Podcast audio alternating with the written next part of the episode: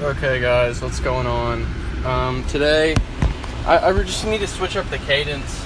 Um, just got lazy on that shit with the podcast, so I just want to talk about like finding products on Amazon now. I feel like it's a productive topic. Like, you can bitch and complain about your life all you want, and that's what the majority of people are doing. So, if you feel comfortable doing what everyone else is doing, by all means, go and do that. But that's this is not the podcast for you. Then just don't listen to me if you want to do what everyone else is doing, because that's not something I want to do. So that's first thing. Second thing is finding a product on Amazon, and so to walk you through how to find your product on Amazon is you. Uh, that's hilarious it's a dude driving a Mini Cooper. It's like this is not London, bro. This is Texas. Um, but so what I'm saying is, is that like guys, if you want it, it's gonna take some time, but eventually you will find that product, and like it, it, it's just a fact. Like I really do feel like people are, are underestimating themselves and what they can really do as an entrepreneur. Like, especially guys like me who want to actually do it. And like I said, if you want to get a job and do all that shit, this is not the podcast for you. This is an entrepreneur podcast. And just because you think entrepreneurship is cool, just because I'm doing it, like, I'm letting you know, like, I got shit on in sixth grade for selling candy bars. And I thought it was the best thing ever, and everyone else hated me for it, like, the staff wise um, just because I was making a come up, you know.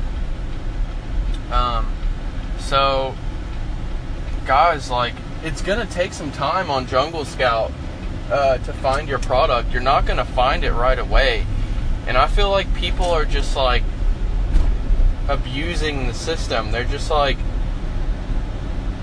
saying like oh i'm gonna find my product like these guys that are saying they found it in three days on youtube and it's just like dude yeah, they may have found it in three days, but they probably put in everything that they had to find their fucking product. Like, guys, there's a time to have a job, and there's a time to invest your money from that job.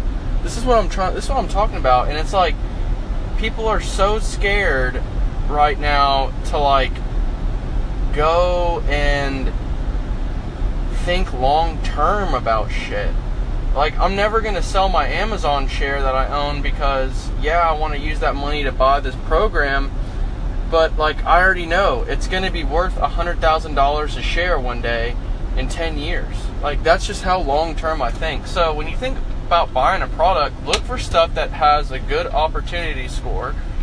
On Jungle Scout extension, like, you guys are going to have to pay 250 bucks to get you started just to search for products. I know it's a lot of money but in the grand scheme of shit, if you're making ten thousand a month off that software, two hundred fifty bucks, uh, two hundred bucks for the extension, and fifty bucks a month for the the service is not bad. And then you can cancel it. It's like guys, like I promise you, if you think more long term about your shit instead of like what's happening today, and I'm just a victim of that too. Like I've been thinking so short term, but lately I bought this conference ticket, and it's like I'm so excited to go because I want to learn from the best businessmen in the industry.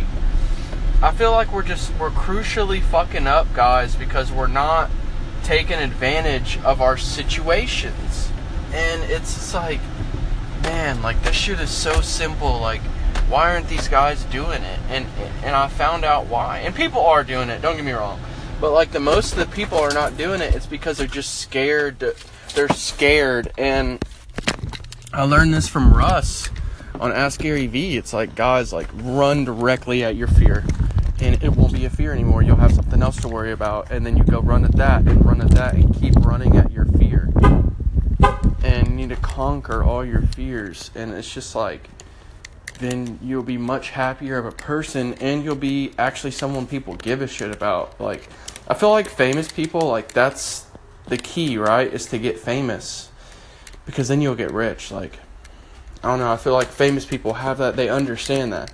They understand the long term game of shit. And eventually it worked out in their favor, you know? So just think about it.